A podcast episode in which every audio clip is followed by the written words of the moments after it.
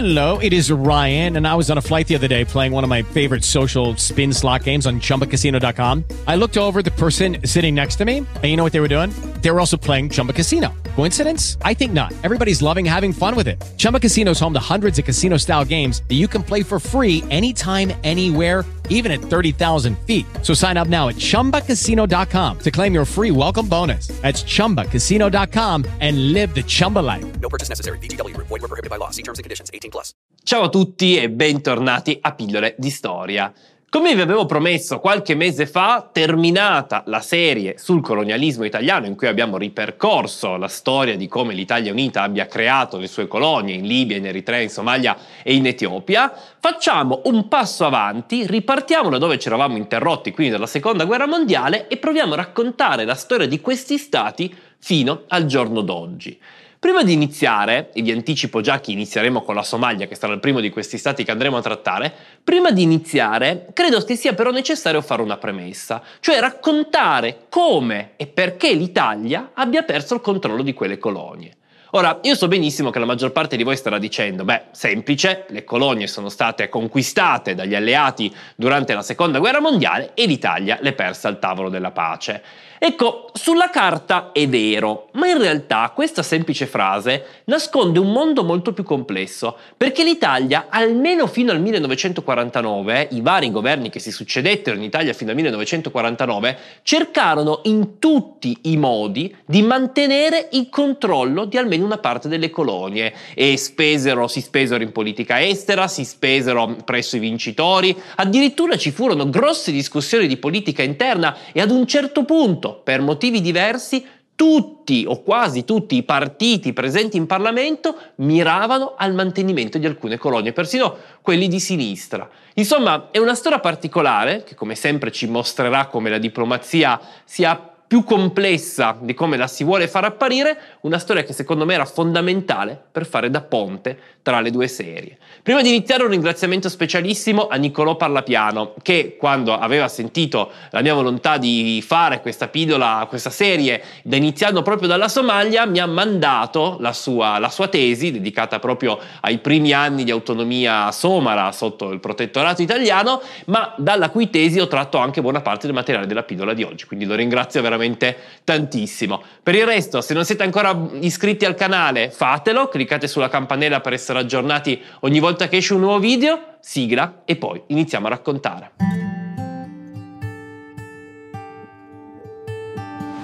Pillole di storia è il podcast de La Biblioteca di Alessandria, la community per chi ama la storia.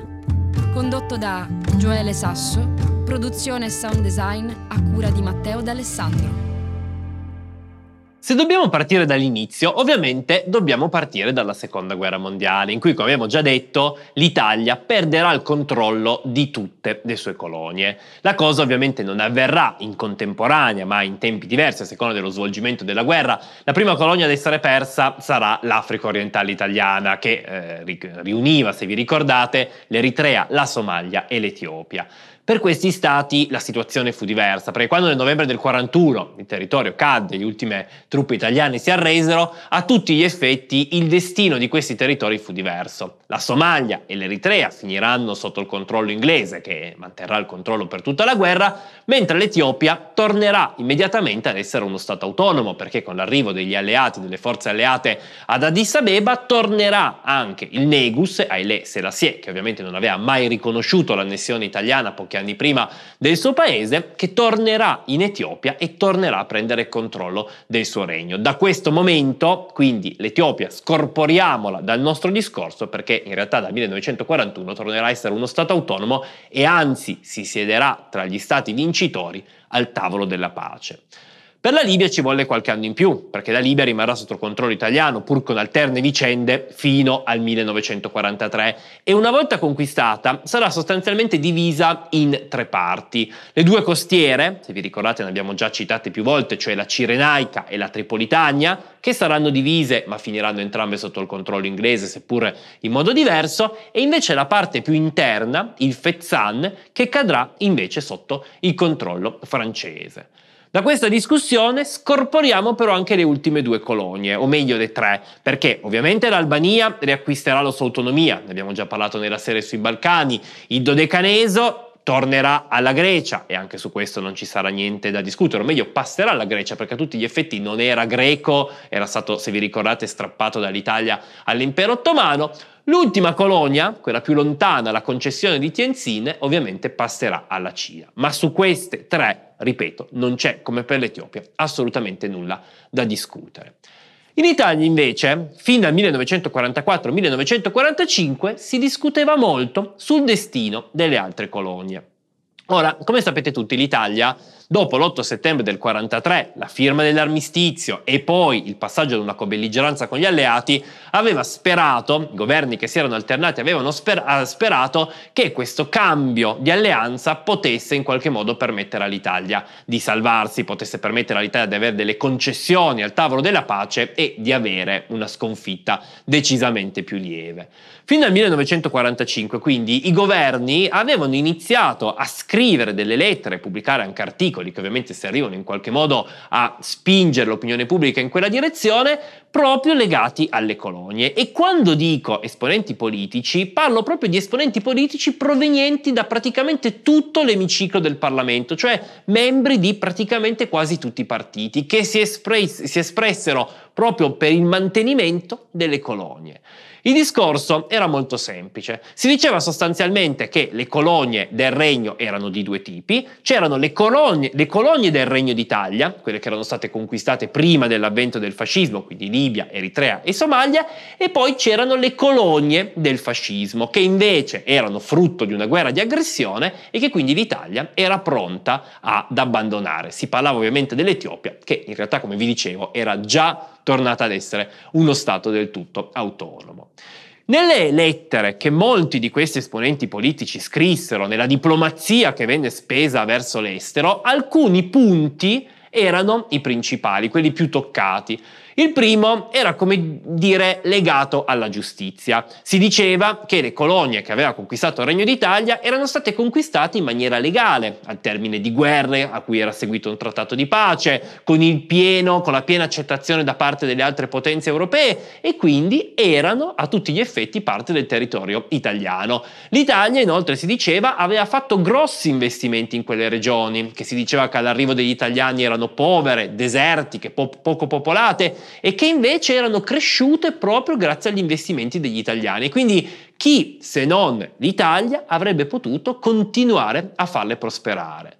Poi c'era il punto di vista economico per l'Italia, perché si diceva che se si voleva far ripartire l'economia italiana al termine della guerra, aiutare l'Italia a ricostruire e quindi farla diventare, quello ovviamente era la sotto, sottotraccia, membro a tutti gli effetti dell'alleanza occidentale, bisognava lasciarle le colonie affinché potesse ottenere il materiale necessario. Ora, questa cosa era completamente falsa. La stragrande maggioranza degli economisti già all'epoca erano convintissimi che le colonie per l'Italia fossero in realtà una spesa non un guadagno. Peraltro, un anno dopo, ma ve lo anticipo già perché è curioso, questa cosa sarà fatta notare persino dagli etiopi che al tavolo della pace diranno espressamente che l'Italia, che eh, voleva mantenere le colonie, era un controsenso perché voleva mantenere dei territori che gli sarebbero costati più di quanto fornivano, ma dall'altra parte aveva rimostranze, diceva di non avere abbastanza denaro per poter pagare le riparazioni di guerra. Ma ripeto, su questo all'epoca ovviamente c'erano due visioni diverse e in Italia si cercava di far passare il discorso che invece le colonie fossero utili dal punto di vista economico. C'era poi l'aspetto della popolazione, perché ovviamente negli anni molti italiani erano emigrati nelle colonie, ovviamente in alcune zone ve ne erano di più, altri meno, una parte di questi italiani avevano abbandonato le colonie durante la seconda guerra mondiale, altri erano stati spostati, portati nei campi di prigionia inglesi, addirittura fino in Namibia. E su questo bisogna dire il governo, i vari governi che succedettero si spesero molto affinché potessero tornare nei loro territori, ma sostanzialmente si diceva che eh, era necessario che l'Italia mantenesse un certo controllo di quei territori affinché proprio queste popolazioni potessero essere garantite nella loro libertà e nella loro possibilità di rimanere laddove vivevano, laddove, laddove avevano la loro casa. Fate attenzione ad un particolare. L'Italia nel 1945 parlava espressamente di dominio diretto, cioè all'inizio avevano in mente che l'Italia avrebbe dovuto mantenere le colonie sotto il suo pieno controllo. Gli alleati invece iniziavano a parlare di qualcosa di diverso, cioè di una amministrazione fiduciaria. Che cos'è l'amministrazione fiduciaria? Beh, è sostanzialmente l'idea secondo la quale un territorio che tempo era una colonia e che non ha ancora le strutture per diventare uno Stato autonomo, perché manca di una classe politica, manca della burocrazia, manca di un'amministrazione, può essere temporaneamente affidata ad un altro Stato che dovrà garantire in un tot di anni di riuscire a creare quello, tutte le strutture mancanti, aiutare nella creazione di queste strutture mancanti e che al termine di questo periodo dovrà sostanzialmente concedere la piena libertà a questo Stato. Sono due differenze, ricordatevele perché io nominerò spesso appunto dominio diretto, amministrazione fiduciaria perché le idee sono diverse. Come vi dicevo però, queste richieste giungevano da moltissimi esponenti politici. Nel 1945 abbiamo delle lettere, delle richieste, degli articoli che giungono dal Presidente del Consiglio Parri, dal Ministro degli Esteri De Gasperi della Democrazia Cristiana, ma anche dalla sinistra, ad esempio da Pietro Nenni, che si espresse a favore di, ehm, del mantenimento delle colonie, anche se c'è da dire che Nenni, a differenza degli altri, non nascondeva il fatto che l'Italia, durante la conquista di quelle colonie, qualche atrocità l'avesse commessa. In effetti, eh, citava Graziani che lui diceva, il generale Graziani, essere uno dei motivi per cui vi era poco amore tra le popolazioni conquistate appunto e l'Italia. Questi iscritti però non erano molto ben accettati all'estero, anche perché era molto poco tollerato il discorso italiano che sostanzialmente eh, mostrava tutti gli aspetti positivi della colonizzazione italiana e nascondeva tutti quelli negativi. Aspetti negativi che sostanzialmente il governo cercava di far ricadere completamente sulle spalle di Mussolini e del fascismo, sostanzialmente dicendo che tutte le atrocità compiute per la conquista delle colonie erano da imputare alle decisioni del governo fascista, il governo fascista non esisteva più, Mussolini era morto, quindi non era un peso che doveva ricadere sull'Italia e sugli italiani. Di questo discorso però, come vi dicevo, gli alleati avevano iniziato a parlare fin dal 1945, dalla conferenza di Potsdam. Fin dall'inizio le posizioni non erano state proprio chiarissime, perché le varie, le quattro potenze principali vincitrici, cioè l'Inghilterra, la Francia, gli Stati Uniti e l'Unione Sovietica, avevano idee molto diverse. Innanzitutto c'era una spaccatura tra colonialisti e chi colonialista teoricamente non lo era e quindi si sarebbe forse maggiormente giovato per degli stati autonomi. L'Unione Sovietica e gli Stati Uniti infatti spingevano perché queste colonie potessero iniziare un percorso per diventare stati autonomi, la Francia e l'Inghilterra, che ovviamente avevano anche loro il loro grande impero coloniale, anzi avevano gli imperi coloniali più grandi presenti in Africa, non vedevano esattamente di buon occhio queste posizioni perché temevano che questo potesse accelerare quel movimento anticolonialista che stava nascendo e smembrare anche il loro impero. Di queste due potenze, l'Inghilterra era quella più dura sulle sue posizioni. L'Inghilterra infatti aveva proposto che la Libia venisse divisa in tre parti, mantenendo l'attuale configurazione anche dal punto di vista del, del controllo coloniale. Aveva proposto che l'Eritrea venisse invece spartita tra due stati vicino. La parte nord sarebbe andata al Sudan e la parte eh, centro-meridionale sarebbe invece andata all'Etiopia, che avrebbe così avuto il suo sbocco sul mare. La Somalia invece sarebbe diventata appunto un'amministrazione fiduciaria nelle mani degli inglesi, unendo sia la Somalia britannica che la Somalia italiana. I francesi c'è da dire che invece erano un po' più possibilisti verso l'Italia e avanzarono la proposta che in qualche modo l'Italia potesse rientrare, ad esempio ricevendo l'amministrazione fiduciaria del territorio della Tripolitania. Curiosamente, sulla Tripolitania si avanzarono, avanzarono, qualche idea anche i sovietici, che giunsero a dire di essere pronti a essere loro a gestire l'amministrazione fiduciaria della Tripolitania, cosa che ovviamente non piaceva a nessuno a quel tavolo, perché nessuno voleva che i sovietici mettessero un piede in Africa, ma questo, insieme a tutte le altre discussioni, fecero naufragare il tutto e si decise di rimandare al trattato di pace. Quando venne siglato questo trattato di pace? Nel 1946. Nel luglio del 1946 infatti si aprì la conferenza dei 21 o conferenza di Parigi, cioè il, quella conferenza che doveva decidere il trattato di pace per le potenze dell'asse, escluse la Germania e il Giappone. Per il Giappone ci sarà un trattato a parte, la Germania invece era considerato uno Stato debellato e quindi non c'era nulla da discutere, sarebbero stati gli alleati a decidere per essa. L'Italia manderà a quella conferenza, ovviamente importantissima, perché al netto delle colonie c'era da discutere la questione dell'Istria, di Trieste e così via, manderà il suo eh, presidente del Consiglio, De Gasperi, che intanto era appunto diventato presidente del Consiglio, il quale si spenderà moltissimo per cercare di ridurre le richieste degli alleati, anche a favore delle colonie, con l'Italia che fin dall'inizio si trovò a cercare di lottare contro l'articolo 17, che era stato ovviamente la conferenza si era aperta con delle richieste richieste precise da parte degli alleati, tra cui l'articolo 17 per l'Italia, che prevedeva che l'Italia avrebbe dovuto rinunciare in toto alle sue colonie. Questi tentativi, per cui ci furono in effetti molte, molte, eh, molte richieste, lo stesso Bonomi si, spense, eh, si spese scusa, per cercare eh, di portare, mantenere queste colonie nell'orbita italiana, tutti questi tentativi però fallirono e alla fine l'Italia non riuscì a mantenerle, dovendovi rinunciare.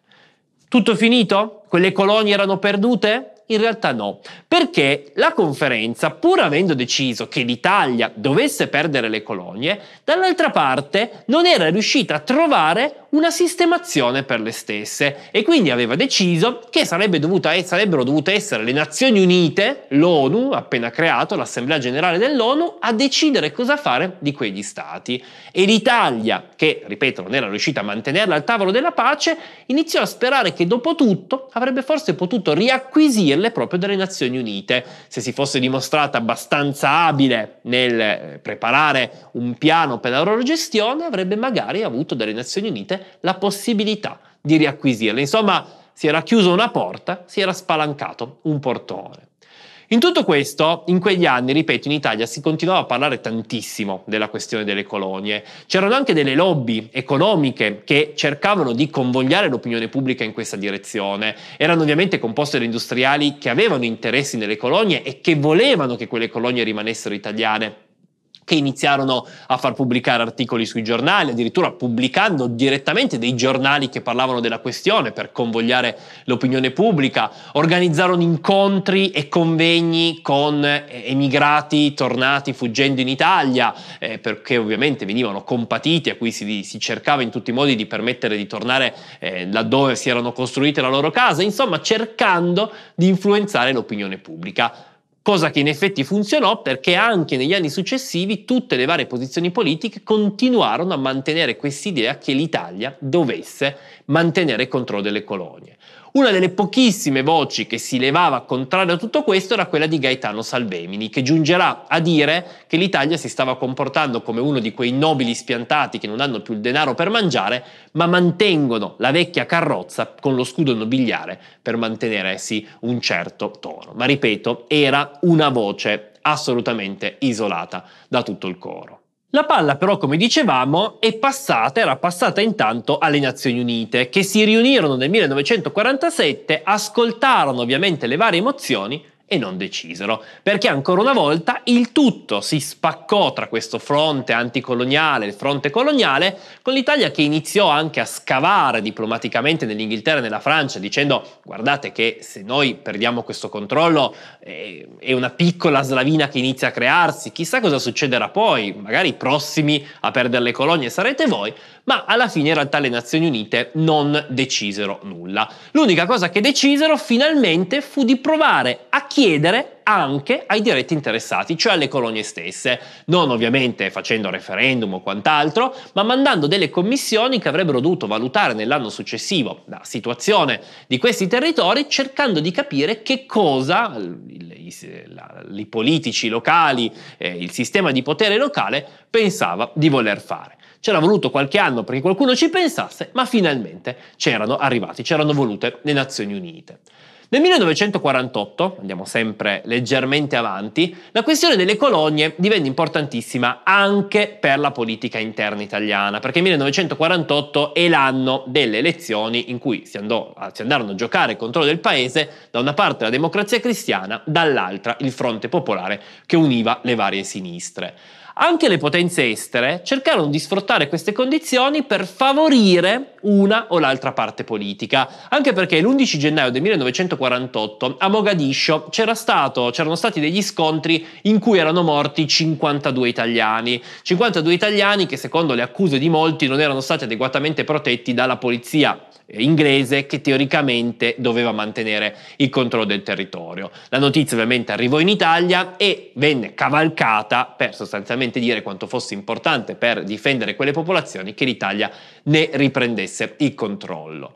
Come vi dicevo però le altre potenze mondiali cercarono di influenzare le decisioni politiche, ad esempio lo fece l'Unione Sovietica che a sorpresa nel 1948, ripeto, per pura volontà di aiutare il Partito Comunista a vincere le elezioni in Italia, eh, giunse a esprimere il parere che dopo tutto l'Italia avrebbe potuto mantenere quantomeno l'amministrazione fiduciaria su una parte delle sue vecchie colonie, cosa che ovviamente, ripeto, sarà sfruttata dal fronte popolare che dirà, vedete, l'Unione Sovietica ci aiuta, gli alleati invece ci abbandonano, con gli alleati che invece non fecero promesse, preferendo invece concentrarsi più sulla questione di Trieste per dare un qualche vantaggio alla democrazia cristiana. Come tutti sapete, le elezioni vennero vinte dalla democrazia cristiana e almeno su questo bisogna dire che gli alleati ci azzeccarono. Cosa fare però delle colonie, nonostante la vittoria della democrazia cristiana, ancora non l'aveva deciso nessuno. Nel 1948 finalmente quelle famose commissioni che erano andate a valutare i vari territori avevano, finirono il loro lavoro. Si presentarono alle Nazioni Unite e cercarono di dire quello che avevano trovato. In effetti i responsi erano uno diverso dall'altro. In Libia tre territori, tre idee diverse. La Tripolitania voleva una Libia che fosse unica, quindi riunendo tutti i territori, indipendente e che non diventasse un'amministrazione fiduciaria italiana. Il Fezzan al Fezzan non interessava se unica o separata e gli andava anche bene un'amministrazione fiduciaria italiana. La Cirenaica invece voleva che la Libia si separasse, la Cirenaica diventasse subito indipendente con a capo il suo emiro Idris. Quindi insomma tre idee diverse all'interno dello stesso Stato. In Eritrea ovviamente nessuno voleva una divisione dello Stato, si voleva che l'Eritrea venisse mantenuta integra, separata dagli altri Stati e si era pronti anche ad accettare una qualche forma di eh, dominio, aiuto straniero a patto che non fosse italiano. In Somalia invece eh, si voleva l'indipendenza, ma il, eh, si, si, accettava anche che per qualche anno gli italiani, tra tutte le potenze considerata quella preferita, potessero mantenere un certo controllo e quindi si parlava appunto di amministrazione fiduciaria. Il, questa commissione che aveva attraversato tutti i paesi dirà anche che però in nessuna di queste colonie c'erano ancora delle strutture adeguate affinché potessero diventare immediatamente autonome. Quindi era impensabile creare degli stati immediatamente autonomi, almeno a loro giudizio, e sarebbe stato necessario qualche anno di passaggio. Insomma, non era stato di nuovo dato un responso, la palla tornava alle Nazioni Unite che promettevano di riunirsi di lì a qualche mese per decidere cosa fare. All'Italia però quello che ha sentito piace, perché dopo tutto era qualche anno che l'Italia diceva che le colonie non erano pronte a governarsi da solo. A questo punto finalmente, decidendo di fare un piccolo passo indietro, capendo che la posizione del dominio assoluto non piaceva a nessuno e rischiava di infilare l'Italia in un vicolo cieco, l'Italia inizierà a parlare di una possibile amministrazione fiduciaria. E questo è molto interessante, andando a vedere i documenti, inizierà anche ad aggiungere ai primi tre punti, ve li ricordate, ve l'ho detto all'inizio, anche un quarto punto, cioè il fatto che le popolazioni locali non potrebbero avere nessuno meglio dell'Italia a garantire la loro ricchezza ricchezza la loro libertà come fatto, come fatto nel periodo delle colonie. La cosa, ripeto, metteva sempre da parte tutte le violenze che erano state perpetrate, ma insomma poteva essere un altro punto dal punto di vista politico. A questo punto però l'Italia inizierà a cercare di lavorare anche un po' dietro le quinte e invece di continuare a portare semplicemente i suoi dossier alle Nazioni Unite, e lo continuerà a fare eh, per carità, inizierà anche ad agire direttamente con alcuni stati. In particolare inizierà ad agire con alcuni stati il allora ministro degli esteri Sforza. Inizialmente Sforza cercherà di concentrarsi sulla Francia, a cui porterà un piano che prevedeva sostanzialmente una Libia da eh, mantenere come colonia italiana, concedendo però larghissime autonomie, un'Eritrea che sarebbe dovuta tornare ad essere autonoma, o meglio, scusi, chiedo scusa, sarebbe dovuta essere divisa con il Sudan eh, a prendere il nord, eh, l'Etiopia a prendere il sud e la zona di Massawa e Asmara italiana, e una Somalia che sarebbe dovuta passare in amministrazione fiduciaria proprio all'Italia. Questa proposta, che ai francesi dopo tutto non dispiaceva, anche perché avevano ottenuto di potersi ritagliare il loro pezzo nel fezzane libico, non piacque però agli inglesi e agli Stati Uniti e quando arrivò in, eh, alla discussione dell'ONU venne immediatamente bocciata. Nel maggio, il 6 maggio del 1949 però Sforza ci riprovò. Se i francesi non erano stati abbastanza per riuscire a far passare la votazione, decise di salire un po' e di andare a parlare direttamente con il ministro degli esteri inglesi, inglese Bevin. La discussione questa volta fu decisamente più facile tra i due stati perché l'Italia decise di fare un ulteriore passo indietro. Disse sostanzialmente che dal suo punto di vista la Libia poteva diventare uno Stato autonomo, che non avrebbe avanzato nessuna richiesta, a patto che appunto si riunisse in un unico territorio, che dal suo punto di vista la L'Eritrea sarebbe dovuta diventare uno Stato autonomo, quindi nessun territorio sarebbe stato annesso, al limite l'Etiopia poteva avere un piccolo sbocco sul mare e nulla più, chiedendo che le città di Asmara e, e di eh, Massawa mantenessero una certa parziale autonomia per garantire la popolazione italiana in loco e l'Italia si riservava semplicemente la volontà di ottenere l'amministrazione fiduciaria della Somalia. Quando la notizia di questo accordo, che Bevin in effetti accettò, considerò un accordo favorevole anche perché l'Inghilterra aveva già capito che in questo modo avrebbe potuto sia accontentare in parte l'Etiopia, sia mantenere poi un certo controllo politico sulla Libia, quando però la notizia di questo accordo iniziò a circolare, i risultati furono pessimi. Ci furono manifestazioni e proteste in varie zone delle colonie, ad esempio in Libia, dove si vedeva come il fumo negli occhi che qualcuno potesse avanzare rivendicazioni anche solo di un controllo estero. Ad esempio ci furono molte manifestazioni di questo tipo a Tripoli. Ci furono molte manifestazioni però anche in Italia, dove questo accordo era visto dall'altra parte come un tradimento tradimento, perché intanto in Italia molti pensavano che quelle colonie si sarebbero potute tenere, mantenere completamente nell'orbita italiana e questo accordo era visto come una concessione totale. Addirittura ci furono degli attacchi da parte della minoranza in Parlamento, quindi delle sinistre contro il governo De Gasperi, accusato di stare abbandonando i lavoratori compatrioti nelle colonie. Inoltre ci furono delle grosse proteste da parte anche di molti stati, perché le Nazioni Unite erano appena nate. L'idea era quella di creare un'assemblea in cui tutti gli stati del mondo prendessero decisioni, invece dopo appena pochi anni nuovamente le potenze iniziavano, come succedeva all'epoca della Società delle Nazioni, a fare accordi in privato fra di loro, togliendo completamente potere all'assemblea. Il risultato fu che nonostante l'approvazione degli Stati Uniti, l'Assemblea ancora una volta si spaccò e quando il 17 maggio del 49 si andò a votare su questa proposta, la proposta Sforza-Bevin, in realtà il risultato fu negativo e anche se per un solo voto la proposta fu bocciata.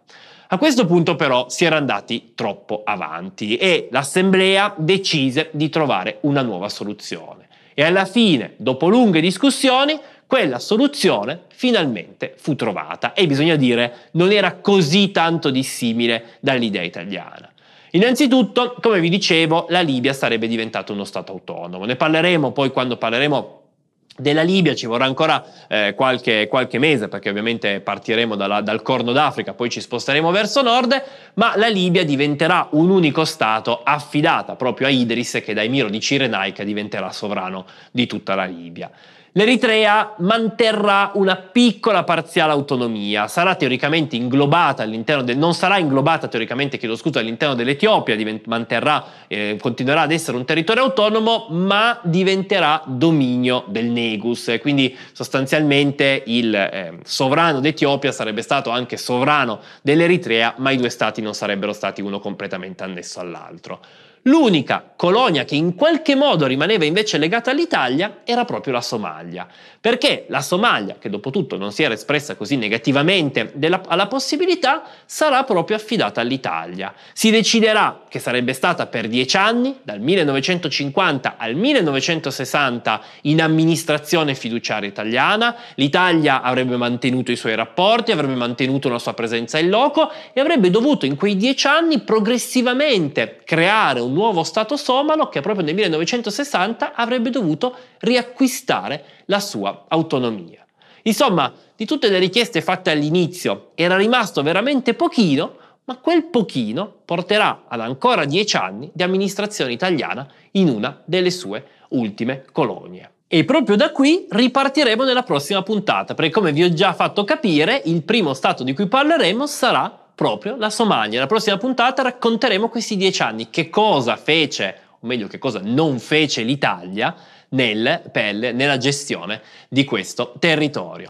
Io mi fermo qua, come vi dicevo ringrazio tantissimo Nicolò Parlapiano perché ha veramente mandato del materiale ottimo, lo ringrazio tantissimo, lo farò ancora nella prossima pillola, ringrazio voi di essere arrivati fino a questo punto e come sempre ringrazio tantissimo abbonati, Patreon e tutti coloro che donano sul conto PayPal, perché grazie alla vostra generosità, grazie al vostro aiuto che questo canale riesce a portare più materiale di quello che potrebbe fare senza di voi, materiale, video che ovviamente sono a disposizione di tutti. Quindi vi ringrazio tantissimo perché non donate per avere qualcosa in più voi, ma lo fate per il vantaggio di tutti. Oggi in particolare vorrei ringraziare Sergio Gussoni, che ringrazio per questo, ma ringrazio anche per le tantissime interessantissime discussioni sotto i video.